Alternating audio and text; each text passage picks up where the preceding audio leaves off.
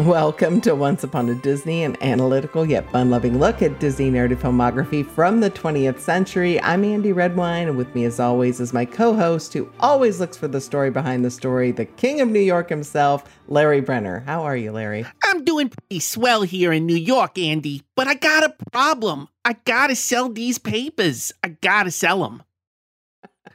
They ain't moving. Oh, they ain't moving. I wonder. I wonder what movie we're doing today. Uh, believe it or not, Andy, we are doing Newsies from 1992. My gosh, I cannot believe this movie is from 1992. We we're taping this on the precipice of 2023. So, you know, what better way to start a new year than with a look at Newsies, right? Oh, that's a stretch, Uh-huh. but I'll, I'll I'll back you on that. it's thematic. That's right. Well, some key facts to get this party started. This movie musical is inspired by events surrounding the historical newsboy strike of 1899. Now, there were some newspaper publishers who weren't uh, fairly compensating their workforce of youth salesmen. And the strike stopped circulation of the papers owned by Joseph Pulitzer and William Randolph Hearst for several days. The strike lasted two weeks, um, but you know most of the newsboys came from poor immigrant families. They bought the papers at fifty cents a hundred. They sold each paper for a penny, and hopefully they made fifty cents at the end of the day, right? Uh, so the newsboys were shouldering all the risk. They were making the rich richer and themselves potentially poorer. So it's an interesting, uh, it's an interesting thing, I think.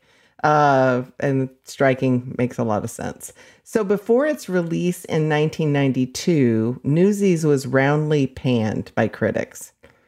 Uh, it resulted in one of the biggest box office failures in the Disney company's history uh, $15 million budget for this movie brought in 2.8 million at the box office. Not great. Wow. Wow. I I would not have expected that because I, I always hear about this movie. I hear people love this movie all the time. Oh, absolutely. So through VHS and DVD rentals and showings on the Disney Channel, the mu- musical's fan base grew. And of course, Christian Bale becomes quite a star, right? Uh, it grew so much that the company actually adapted the movie into a Broadway musical nearly 20 years after the release of the film to recoup some of their losses. Mm. Uh, which, you know, they started that. Yeah. So uh, the original script for Newsies was a drama but Jeffrey Katzenberg wanted to kind of follow The Little Mermaid with another musical. So Alan Menken and his friend lyricist Jack Feldman were tasked with creating the music for the film. The music was all pre recorded in order to facilitate the choreography of the film. And so the pair had to work really quickly. Ooh, Uh, that explains a lot to me, Andy. Because Does it? It, it- it's not that I, it, it's not that I don't like this film. I'm not coming in hot the way I came in with the Santa Clause last week. um, but that that the idea was we had a film story first and then we decided to make a musical but there was not a lot of time to turn it around and make it into a musical that all rings true here which is not to say the end result is bad because I, I don't I don't think that it is but but there are a lot of rough edges here that I, I think Mhm. could use some smoothing Right. So, um, if you really like this story and you like Newsies as much as I do, I highly recommend the extras on Disney Plus. Uh, they're just incredible. The, the my favorite one is the actors talking about pranking the director Kenny Ortega, who was a well-known choreographer but a first-time director. So once they filled his trailer to the ceiling with newspapers, so he opens the trailer and it's just filled with newspapers. Um, once he fell prey to an epic water gun and water bucket attack, and it's just super cute listening to the actors talk about you know how they enjoyed their time with him. So you know you got a bunch of kids that sounds like he created a fun atmosphere for them so I think I think it was really fun. I mean, Christian Bale talked about this is a musical. I don't I don't like musicals. I don't want to sing. And um, then you know he got into it, so it worked out. All right, let's let's get into this movie because there's a lot to talk about here. Uh, and I want to start, as we always do, with the Ma Nishtana and ask why this movie starts where it starts. And where it starts, and and Andy, I gotta ding it a little bit here at the beginning. I promise I won't stay mm-hmm. there, but we start, we set up basically the world of New York, 1899. It is the dawn of the new day. And while the boys don't have an alarm clock, an, we, we do see that they're all sleeping in this very crowded set of beds. But then uh, an an older gentleman comes in and wakes them up. It's time to get up and, and get ready to go to work. Uh, now, we have dinged previous movies for starting in this particular way. Can you give me, can you give me, can you justify it for me? Can Okay. Well, I a little. Um okay. the boarding house for me feels like a boys version of Annie. Mm-hmm. The movie musical. And Jack is clearly in the Annie role. Uh they carrying the banner and that whole thing where they're all getting ready in the morning uh, is a recreation of a, some historical photographs of the Newsboys boarding house. There were a few of those. So you see them shaving, there's a picture of that. You see um, them all laying in bed, there's a picture of that. So I think there's some historicity going on there. Um, backing up a little bit further, we start with this grounding into a historical picture with the Horace Greeley statue. Right. Now, your average Disney viewer probably isn't going to know who Horace Greeley is, but uh, he was the founder and editor of the New York Tribune. I like to start every tri- movie with Horace with Greeley. Horace Greeley. right. I mean, so I'm going to ding this movie a little bit for that because I think uh, if you're going to do that, you have to know there are things you have to know, and uh, the the Tribune was launched by Greeley in in like about the 1840s, probably early 1840s, and was one of the first newspapers that sponsored a lot of reforms like feminism, pacifism, workers' rights, lots of social, you know, socially democratic reforms. Right, they're against slavery. Uh, Greeley actually ran for president, but was defeated by Grant. Uh, and and the One Pace Plaza on Pace University's campus in New York is where the New York Tribune used to sit. So if you're interested, I mean, those are all very kind of cool things, right? Um, but we came here. It's not in the movie, so you can't, you know, unless you're going to unpack that why these kids are resting in the literal lap of of Greeley, and you're going to make that a big deal you need to know why that's a big deal. We need a, a, statement about it. And it just, it certainly sets the stage for fighting against the man, right? Sure. But if you do, if you don't know that, that's that's right, exactly you don't know that's that. exactly it. You can't start your movie with footnotes that that you're not even right. delivering to the audience unless you have Correct. Andy sitting next to you, having done her research and giving you all of this context. It, I'm a little baffled. I I also want to say I also wrote that this felt like the boys' version of Annie to the point where huh. I thought that the that the older gentleman who was waking them up at the boarding house was going to be an important character in this movie. Like Miss Hannigan, right? I mean, mm-hmm. I mean, or Fagin from from Oliver Twist. Ah, I, there I felt you go. like okay, we are establishing that all of these boys are in the thrall of this guy who's running a boarding house, and he's going to be maybe an antagonist in this movie, and he is maybe a day player. Um, it it's putting yeah. the emphasis on the wrong thing. I promise, Andy, I have better thoughts about the rest of this. I'm just saying the opening. Well, I mean, and there are also some other things too, like the nuns uh, are feeding these boys as children. They're working like men. I'm like, oh, are we going to see some nuns? We do not. They never uh, come uh, back in. A, then there's a mother that's crying, uh, "God save my son," who apparently the son has gone off to, you know, I don't know, work for a living. And how terrible is that, right? Um, and so that's, but we never see her again. So there's a lot that happens here, and it's hard to get really grounded. I mean, it does set the stage for the world of this yes, film, for sure. But it, but it takes a hot second for us to really get into what's going on. Because we're not getting keyed into what's important and what's not important. Yes, we're seeing right. a lot of things, but but we have no compass as to what we should care right. about.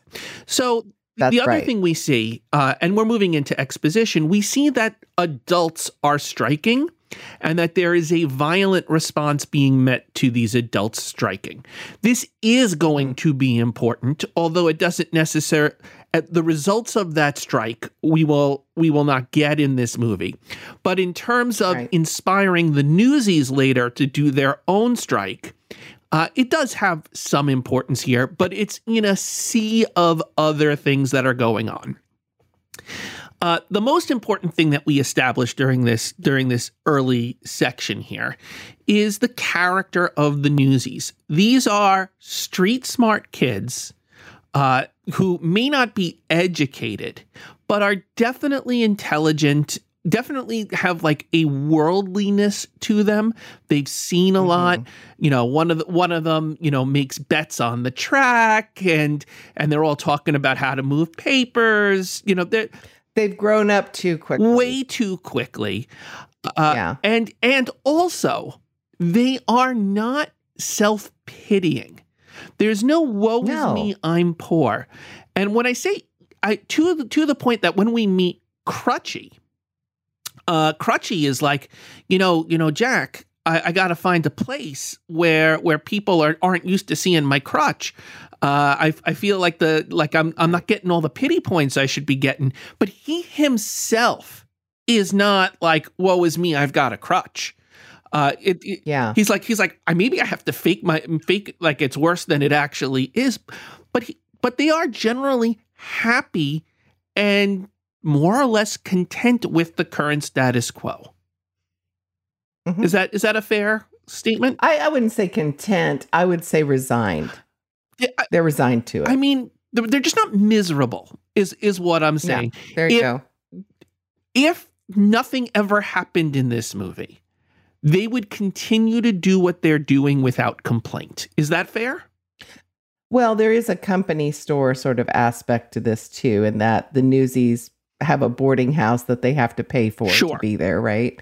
Um, there is a uh, you you sense some wistfulness, you know, with the kid who's trying to make it big on the horses, or um, what would it be like to have a family, oh, or whatever. I, I mean, you sense this w- wistfulness, but I content is strong. But yeah, see, ahead. but I, but see, I, I won't quibble too the much. audience, I think, is discontent for them because we know they should uh, have it better. They themselves don't believe that. They're, they they oh. believe there are other kids who are significantly worse off than they are. Uh, and that may well be true in this world. And and there's a general there's a general optimism and love of the mm-hmm. life that they lead, which I think is pervasive at the beginning of this movie, including the fact that when they go to work, they go to work singing and dancing. Um, they yeah. they are happier about That's going true. to work than the seven dwarfs are. and the seven dwarfs are pretty happy. Wait, pretty, except for that really one. Um, so, uh, moving us moving us along in plot, we're I have a trouble pinpointing what the inciting what the movie thinks the inciting incident is and what the actual inciting incident of the movie should be. And mm. because because the truth of the matter is uh, Andy, Andy, I would say the real inciting incident of this movie doesn't happen until 40 minutes in. 40 minutes in, Mr. Pulitzer starts to raise the price on newspapers for newsies. And that's going to cause all of the plot changes that are going to happen. Mm. It's going to disrupt the status quo. Up until then, we're just getting to see how newsies live and survive. Um, and and I think that's the plot inciting incident. But 40 minutes yeah. is late. And I'm wondering if there's another place where we might see an inciting incident.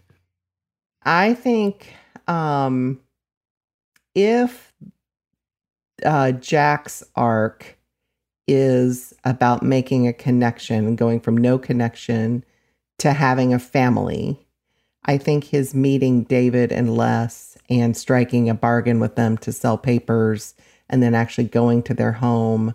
I think that feels like an inciting incident to me because it's rocking Jack's world, not the world of the newsies so much, but it's definitely a switch in Jack's life to see how a family operates. And I think you're right. I think if you were to ask the people who wrote this, they would say this is one of those historic meetings. This is Kirk meeting Spock on Star Trek. Um, you know, Jack, I, but I, but I think so that Jack and David are going to meet each other and and form one of those friendships that changes their lives forever. They are very oh, yeah. different boys with very different upbringings and very different backgrounds, and yet they're going to become f- friends forever. Uh, my right. problem with this, and again, again, Andy, I liked this movie overall. Is if that's in the inciting incident, we're seeing the movie from the wrong character which is to say, mm. David is the one entering the world in the, of the Newsies, Jack has been here all along. So if this movie mm. started in a different place, if we started with David and David's family, we see David's dad gets injured in the strike. Uh, and that David, for the first time, he has to drop out of school for a bit and meet the other newsies. We see the world of the newsies from his perspective, and then he meets Jack. We are never ahead of our protagonist and and also we we've gotten an inciting incident about five minutes into the movie. Uh, David's life has been changed early. He he was right. he was he had a different social standing and it's immediately been changed. But because we're following this more from Jack's perspective, Jack is just seeing yet another in a string of children uh, becoming newsies. He's seen it before he will see it again. It does not register as special to him. What do you think about that? Am I am I off? Well, I I think I think you're right. I get I get how you can see a structural protagonist issue here. I I do think that this is a a Mad Men kind of thing. Mm-hmm. Uh, where you have, you know, Don Draper is really Dick Whitman, right? And and we know and Jack Kelly is really kind of a liar, and he's Francis Sullivan, right?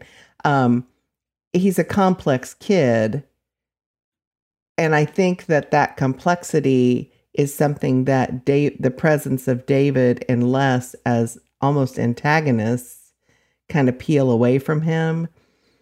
But it's it's weird that the, and and honestly, when we covered Pollyanna, that's kind of the same Except kind we, of thing we, we have co- going on. Pollyanna comes in in about 30 seconds, 40 seconds, and we meet everybody through Pollyanna. She's the stranger.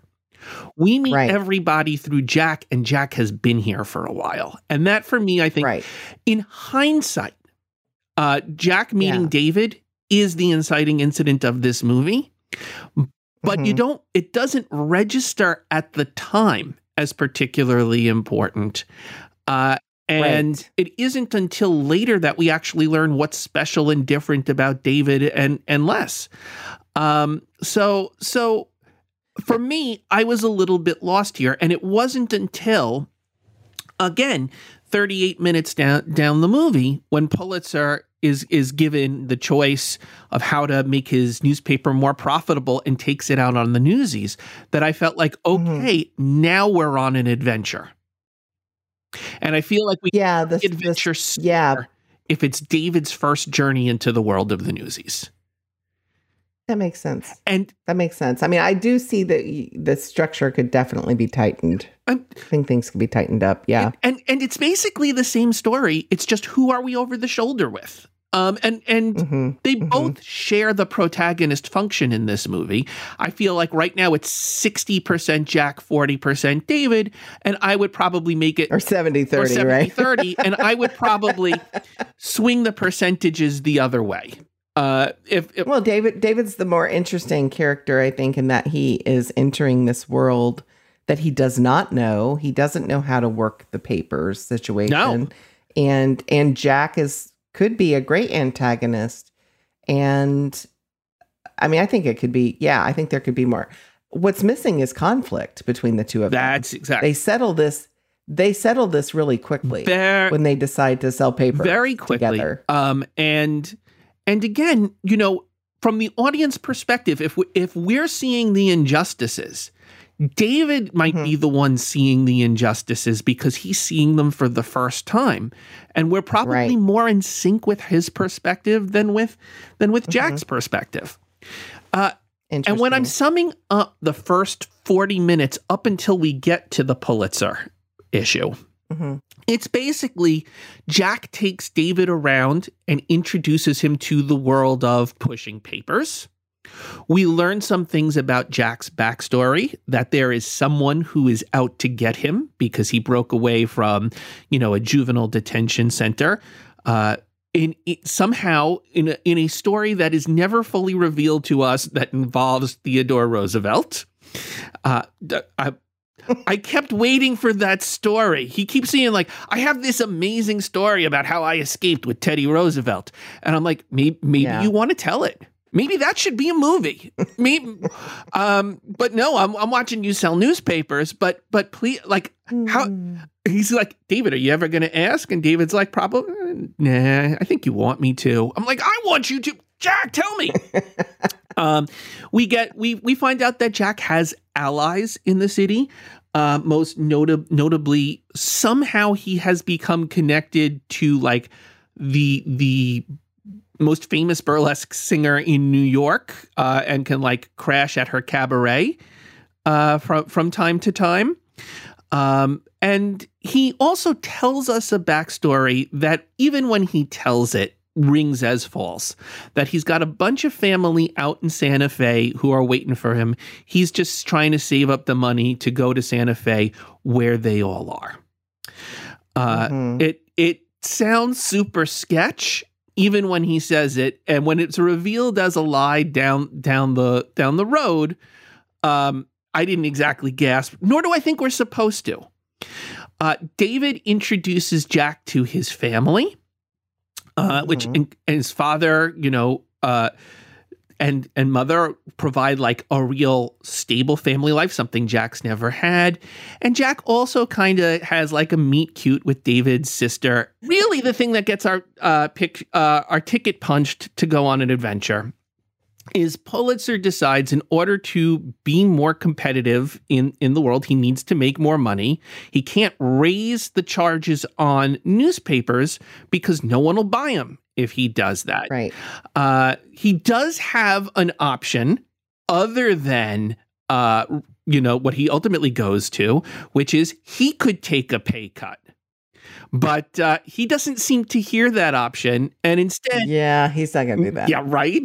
Sure. Very, I mean, mo- very realistic. Circles back to the idea that the newsies need to be paying more t- for the privilege of selling his newspaper. And and that's what he decides to do. The newsies are outraged. And I think it's worth pointing out Justifiably so. justifiably so. Pulitzer's plan is immediately a failure. They immediately stop buying the newspapers. Um, and Jack, you know, like all the kids look to Jack for leadership, but Jack doesn't actually know what to do. He looks to David, and David said, This is Mhm. exactly why we need a union. This is why we need to strike because because this unfairness that is is being thrown our way, we need to show the strength of our power. Right. And I feel like I can get through the plot pretty quickly here because most of the movie from this point on is the newsies, you know, reaching out to other newsies to join the strike. Uh, if there are some kids who are scabs and they get quote unquote soaked uh, for doing Right. it. Uh, and about, we get like about a half hour of that. And then um, there are some connections made. Crutchy has been has been taken into the juvenile detention center, and inadvertently reveals to the head of the juvenile detention center that he knows Jack, um, and that Jack, you know, actually is the same one who got uh, who who escaped the juvenile detention center, which this warden has never forgotten. This warden is like Captain Ahab and Jack is his whale. He's like, no, kid, he is he is Javert and Jack is Jean mm-hmm. Valjean. Like one kid mm-hmm. escaped his detention center and he's never forgotten it. It has become the focus yeah. focus of his life. Mm-hmm. He arrests Jack um, and then brings J- Jack is sentenced to an even longer stay in the juvenile detention center till he's 21, which wow. long time. Um, and but there's a deal to be made. Pulitzer takes Jack and says, Listen, I can make all of this go away. You got to start selling my papers. I need to break this union. And at first, Jack is very resistant to it, but then comes around to it. Like, hey, you know what? Yep. No one's ever looked out for me. David's got a family. I've got nobody. Why, mm-hmm. why am I why am I suffering for for these uh, for all these other people? And so, you know, Jack becomes a scab, one of one of these boys that they're gonna soak. Uh, it isn't until Sarah gets mm-hmm. gets assaulted by some of Pulitzer's boys in a yucky, yucky scene that never fully realizes its yuckiness, but the yuckiness is implied. That Jack realizes mm. how far he's fallen uh, David, in the meantime, has taken up the leadership. There's also a bit here. They're getting guidance. I skipped it, but they're getting guidance from uh, a reporter from the New York Sun who's helping to publicize the newsies. And right, right, Bryan Denton. Bryan Denton. And mm-hmm. right before Jack gets nabbed and makes his deal with Pulitzer, Denton gets reassigned and is sort of like I'm sorry, boys, but what am I going to do if if uh, if I keep covering your story? I'll never get hired again. Sort mm-hmm. sort of sort of sets up this is the way the world works. You're you're heroic for a time, but but eventually they push you to the line and you have to fold. And so Denton's right. folding is a model for Jack folding. Mm-hmm. Jack comes back around to the Union side, uh, and uh, I mean, we. What would you say the climax of this movie is? Well, I would say there are multiple climaxes because we have a couple of different storylines we need to wrap up. Sure. Um, one of the biggest places of tension is Jack versus Pulitzer. Right. And him calling him Joe. And he leans in. You know, he he calls him Joe, which I I think is um a moment where they've printed their own papers on his presses mm-hmm. and it's and Pulitzer kind of has a look like, all right, you beat me this time, you know? He doesn't say anything. Uh, and then they go down, and of course, he hoists Les on his shoulders, and we beat him, right? Yeah. Um, so that feels like one climax. I think when the warden is jailed, uh, for stealing from the kids and eating better than the kids in the juvenile detention center. I think that's a a nice little wrap. Kind of is, although the movie hasn't really been about that. And and when the come up, when like at first when he's getting hauled hauled off into the, the police wagon, I'm like, wait, what happened? He was arrested for what? Right. Um, right.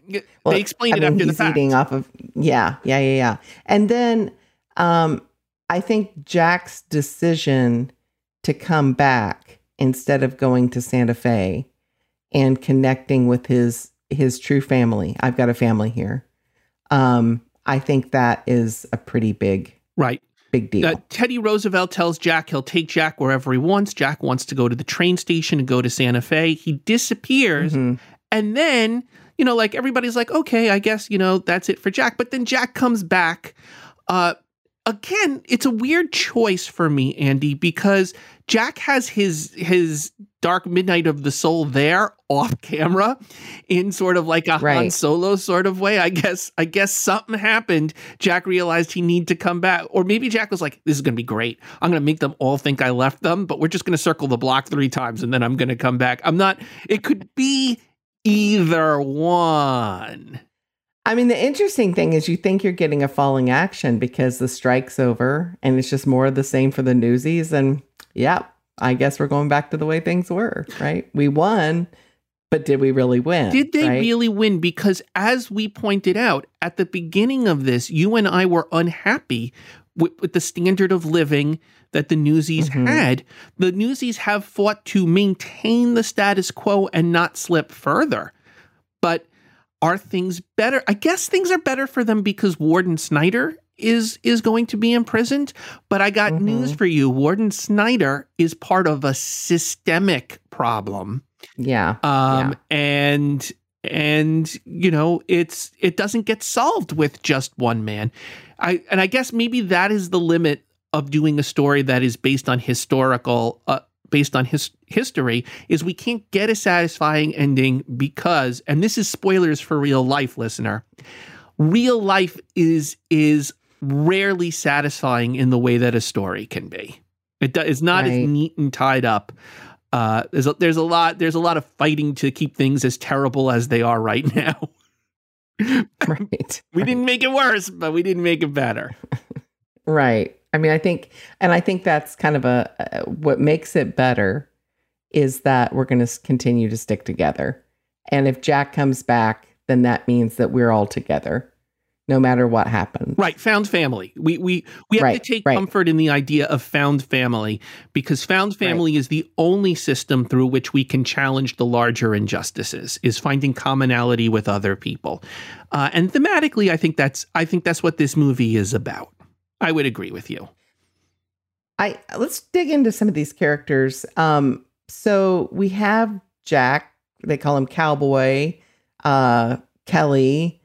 Uh, he's also Francis Sullivan. We learn later on. This is a really complex kid who's had a lot of emotional trauma.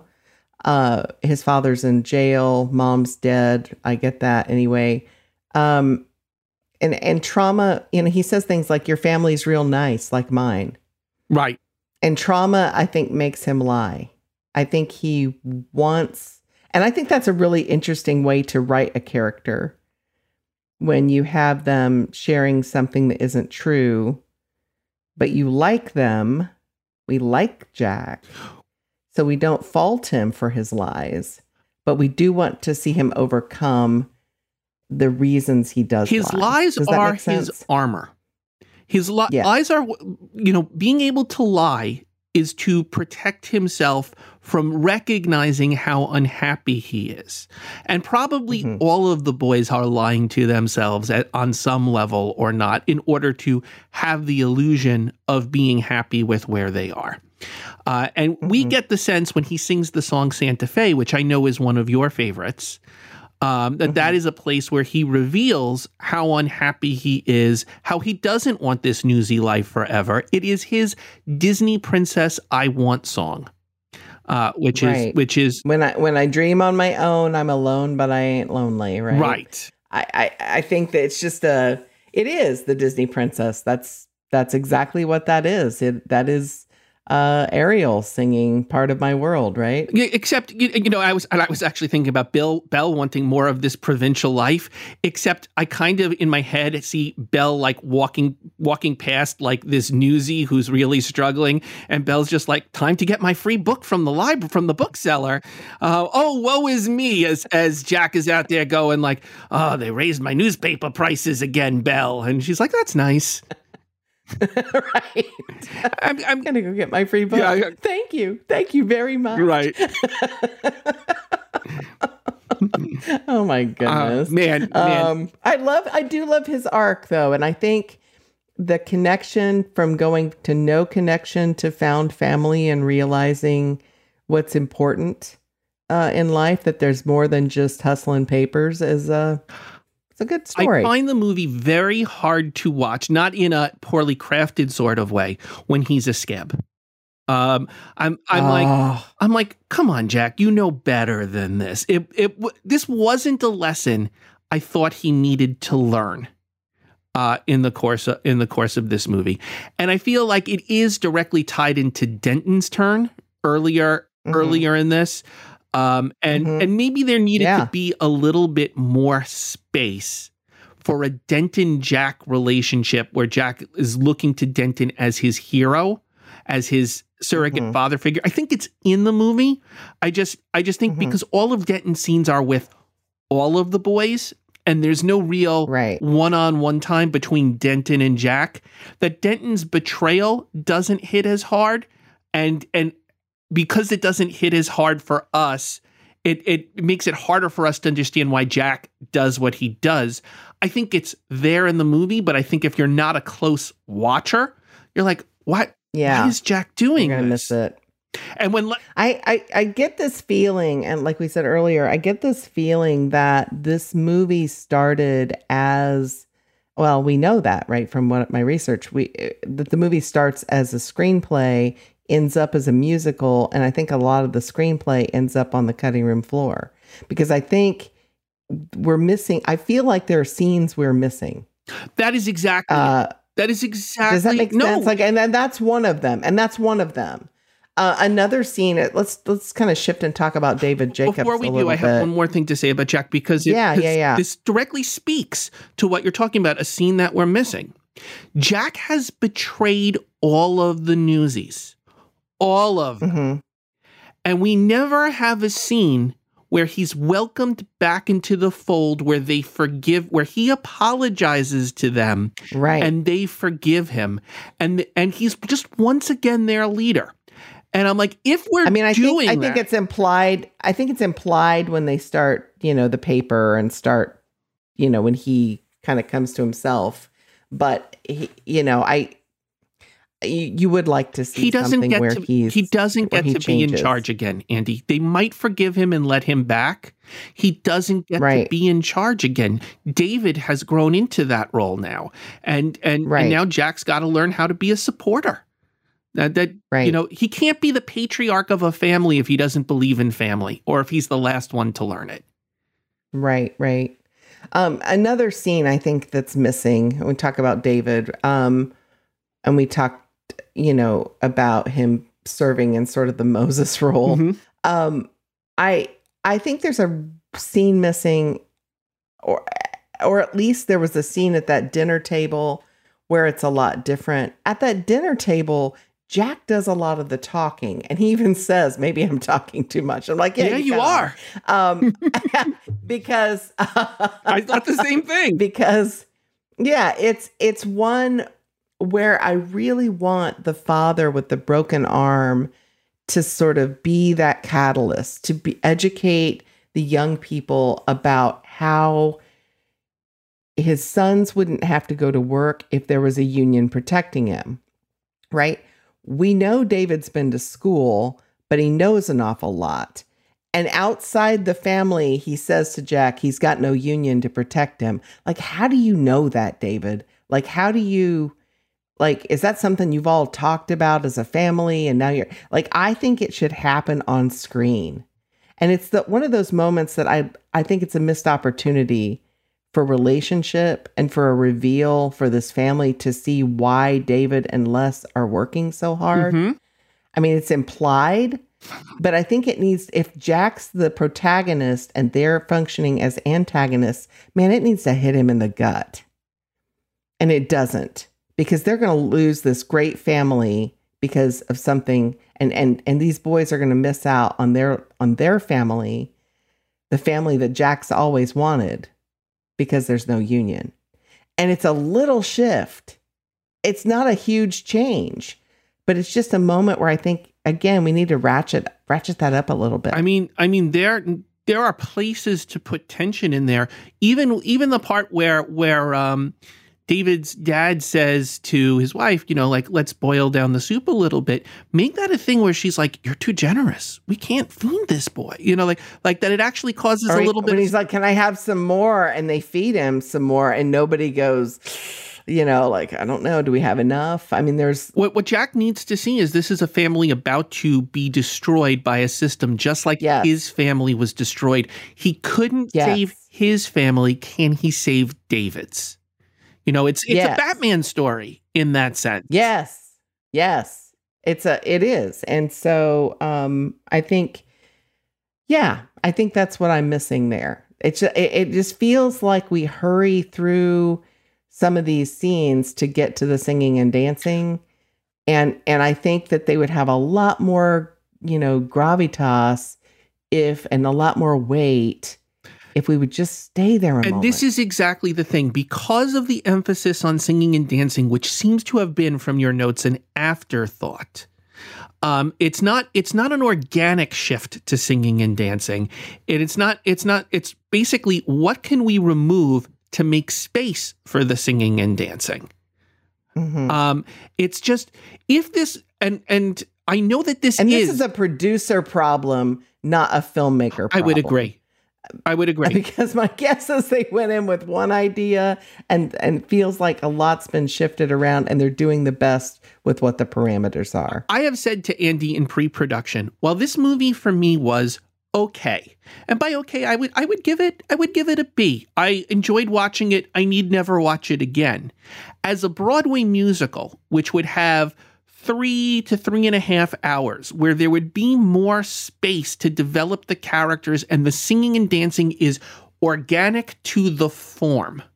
I think I would love it. Mhm. And I'll test that at some point. I mean, I'll, I'll go see Newsies at, at some point. yeah, you should. Um, it's great. but but I, I really I really feel like the core concept of what this movie was supposed to be doesn't lend towards the form it ultimately landed on. Yeah. Yeah. Well, I love this movie and I would watch it again Sure. like today. But but the I, I think I, I think you're right. Um digging in a little deeper with some of these other characters, um, Les Jacobs, um, the little brother of David, he is really enchanted with Jack. Oh, for sure. And I, I think he, you know, he's he's like, wow, that's a guy, you know, that's a man. I, want to be like that guy. He has uh, my brother, two male yeah. role models already, and yet still Mhm. focuses on Jack, which I think is, I, I think is uh, is interesting. Why why can't his he's a guy who can solve problems, right? He's a guy who people lead. He's pow- He's our superhero. He's my Batman. Jack right? promises easy solutions to problems and an optimistic Mhm. outlook. David and his Mhm. father realize the fight is more complicated, and that's a Right. downer of a message. You can see why I, you know, there's one guy who's saying it's going to take a lot of hard work to solve these problems, and then there's another guy Mhm. who's like, we can do it in a week. Uh, if you're a little kid, which which one do you go towards? Pick the week. Right. Yeah. Exactly. Uh, Sarah, uh, who is um, the sister of David. Um, I think she's really pretty, and I think she's they. I think that little romance is really sweet. I think so too. uh they she wants to connect with Jack and he's flirtatious with her but he can't really commit to her because of the conflict. He wants to you know, he wants to escape New York for those wide open spaces where he can just reinvent himself and be be Jack Kelly, right? But um yeah, he struggles with boy if I stay with her I'm going to have to be truthful. Joseph Pulitzer, Robert Duvall. There is a great little story on the Disney Plus uh, extras where Kenny Ortega says they ask him, "Well, who should we get for this this role?" And he's like, "I don't know, Robert Duvall." And Robert, and so they pitched him, and he's like, "Okay, I'll do it." so I hesitate. I hesitate to talk about this character too much, Andy, because I think it's only a matter of time before our podcast is nominated for a Pulitzer, and I don't really Oh. want to sink. I don't really want to sink our chances. Uh, but but that's sad. that that being said, um, who if you were going to say he's the antagonist, whose antagonist is he? Who is he foiling in this movie? Uh, and I'm I be, because the truth of the matter is the thing that I get about Pulitzer from this movie is he has no family, right? Like like like Right. the news, he might be rich and wealthy. The newsies have each other. Pulitzer has like some yes men in his office, but we don't see him Mhm. connected on a personal level with anyone, and we're not led to believe that he can do that, right? I think it's Jack, right? I mean, I think that he and Jack are both leaders and they're both detached people. If if Jack continues in this vein, um, could he be Pulitzer in 30 years? Yeah. There was a part of me that wondered as I was watching this movie is this going to end with Pulitzer adopting Jack? And that that is a bizarre concept to make but but if you if you actually like see that they recognize each other that they're on some level the same uh it, mm-hmm. it's probably why i felt that way um, that that yeah. maybe Jack was going to in some way bring out, maybe it's because we watched Pollyanna two weeks ago, but that maybe Jack maybe. was going to yeah. awaken something in Pulitzer, not just defeat him, but but brighten his soul in some way, open his eyes to what it should be to actually be the voice of the newspaper. It's not about beating the other newspapers. That is that is right. It, that's not where the war is. The war the war is being, you know, an adversarial press to hold up truth to power. This is a newspaper man who benefits from the systemic problems in society and corrupt judges, corrupt wardens, uh, and and doesn't expose them. Right, and has every uh, manner of possibility of exposing them with one of the largest newspapers in the world. Right, he is a worse character I mean, than the, Scrooge. He is terrible. Oh yeah, he's terrible. He's awful. Yeah. Um, uh, that being said, I love. That being it, said, Pulitzer Committee, we recognize that you are not him. and uh, and we will accept the award if if if uh, would be an honor to be nominated. Honestly, absolutely, sure. absolutely. Okay. Uh, Bryan Denton, who's played by uh, Bill Pullman, who I think does a great job in this movie. Um, he's the journalist who helps the boys, sort of in that spirit of Horace Greeley, uh, that we never really flesh out who Horace Greeley is. but uh, but yeah, I I really I think the song "King of New York." Oh, it's the best song great. in the whole I, musical. Uh, the, I think his generosity toward the kids is helpful. Um, I mean, he recognizes they're not eating enough. He pays for their stuff. He, you know, but then he's got a limit. And he was another one I thought might adopt adopt Jack because that's mm-hmm. I, listen, listen. I love Found Family, but I, I mean, we again, geez, Pollyanna really did a number on me, Andy. I just want everybody to live together in one big house and love each other. That's basically what what I want for every movie. I think now, but but keep. Of course, there are other there are other characters here too. With the Warden Snyder, we mentioned him, and Kevin Teague, and Medda Larkson, and Ann-Margret. I think it's interesting how we have these characters. Well, and Duvall, they're kind of they're small parts but the the actors I think bring a lot to pretty I mean not much material and they bring a whole lot to it. Right. So it's kind of fun. I, I think so too. Uh, yeah. Yeah. I end up um, liking ha- everybody. Yeah. Even, yeah. even the people that I dislike, I like the performance of. Um, you know, and and that's that's all good. Let's talk about the music for a little bit. I have one quibble, but I like I really love this music. It sticks in my head and I sing it a lot to myself. Um, I love carrying the banner. Um, I think it's super fun. I think the Santa Fe again is that longing what Jack really wants. Um, the the world will know is basically the same song as Seize the Day to me. They're sort of the same. Yeah.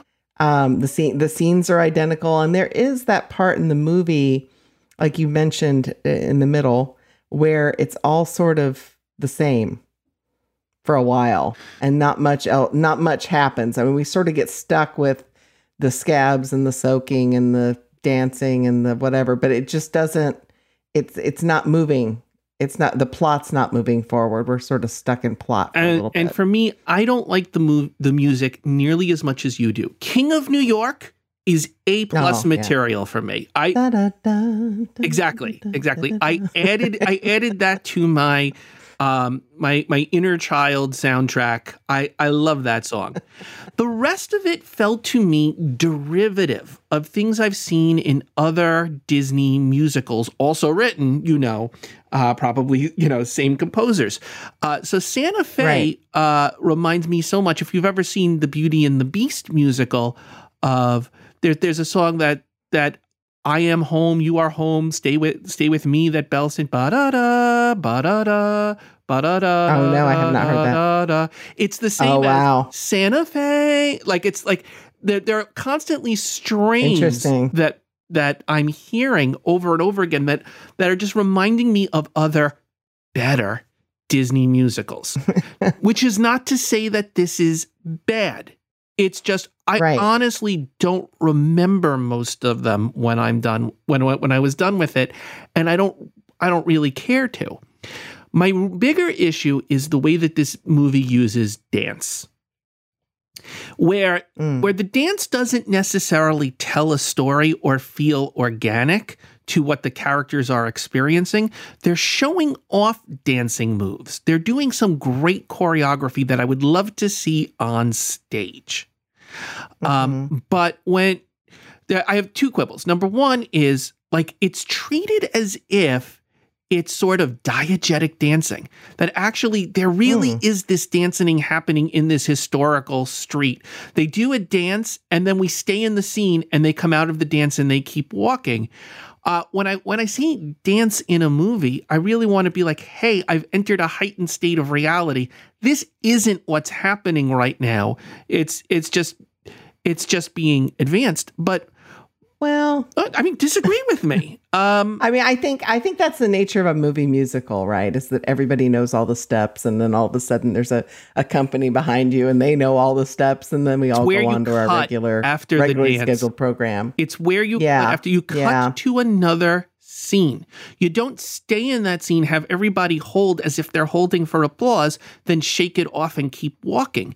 You you exit the heightened Mm-hmm. reality and you come back to the real reality, and you do that by shifting camera angles, which is not something I want to get too much think- into.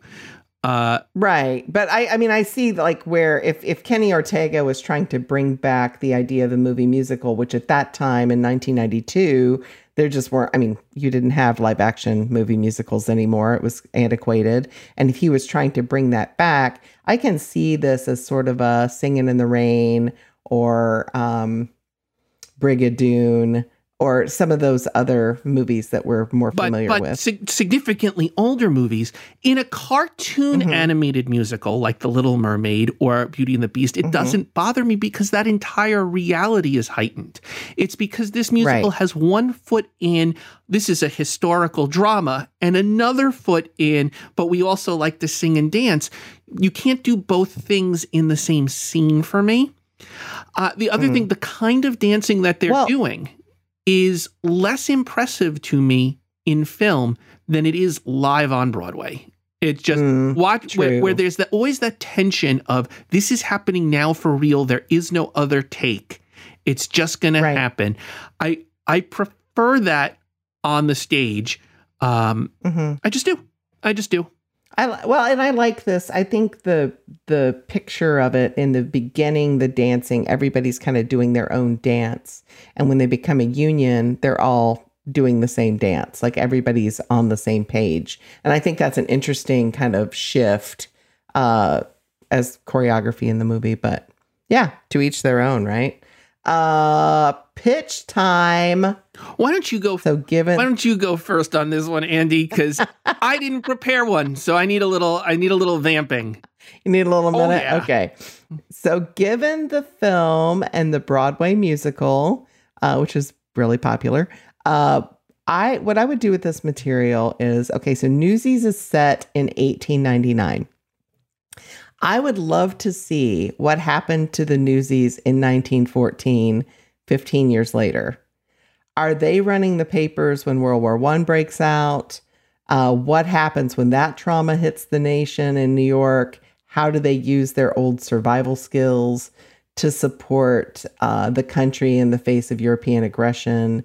Uh, women's rights are happening. I'd like to see some more women in talking about uh, voting, and and not to mention um, there's a killer flu outbreak too. So what um, what happens here? I'd like to see pay off in about 15 years. Uh, could it be called Oh, yeah. About the killer? the killer flu. No, it could not be It called changed- Bluesies. I, I got it now. I've got the flu in New York. No. No, Okay. that cannot happen. Um, You're awful. I, love well, it. I'm I'm still vamping. All right. so so Okay. what would I do with Newsies? I'm gonna go in, I think, a different direction. I want a Newsies 22 minute animated series. Um, which Okay. which you know, like ink and paint sort of sort of thing, where like there's it's basically an animated sort of little rascals, but but we've we've got like Pulitzer and Warden Snyder as the weekly antagonists, and you know David, Jack, and Les having adventures uh, on a weekly basis. Uh, light comedy. We may we maybe spend less time on the child labor exploitation and a little more on hijinks, pranking, uh, a little police academy style if if you will. They they sneak they sneak into the newspaper late at night and print their own newspaper, and that ongoing news. It's like their secret identity. They're superheroes. They've got a secret subversive newspaper, and and like every it. every week he's like, uh, every week Pulitzer's like, I'll find those newsies, and like they're always in the background sweeping sweeping with the brooms, and and. And that's my that's I my love it. improv pitch. Uh, you know, I spent 15 seconds on it. it. Disney, I'm available. Well, what movie are we tackling next week, uh, Larry? next week, it's another one that I've never seen. I have never seen Tuck Everlasting. Uh, from, you're in for a from treat. 2002. I know it's got um, Alexis Bledel, uh, who Mhm. who I loved on Gilmore Girls. So so Sissy Spacek, William Hurt. I, I mean, you know, but I'm a Gilmore Girls Cast. person at heart. In my heart, Yes. But surprisingly, the Venn diagram of people who love Pollyanna and love Gilmore Girls, I think, is just one circle. That's my guess. Oh, well, if you like what you're hearing, will you do us a favor and share this podcast with another Disney or classic movie fan? And please check out our Once Upon a Disney Facebook page or drop us a line in our mailbag at onceuponadisneypodcast at gmail.com. So until next time, friends, see you real soon. See you real soon. I gotta sell these papers, Andy.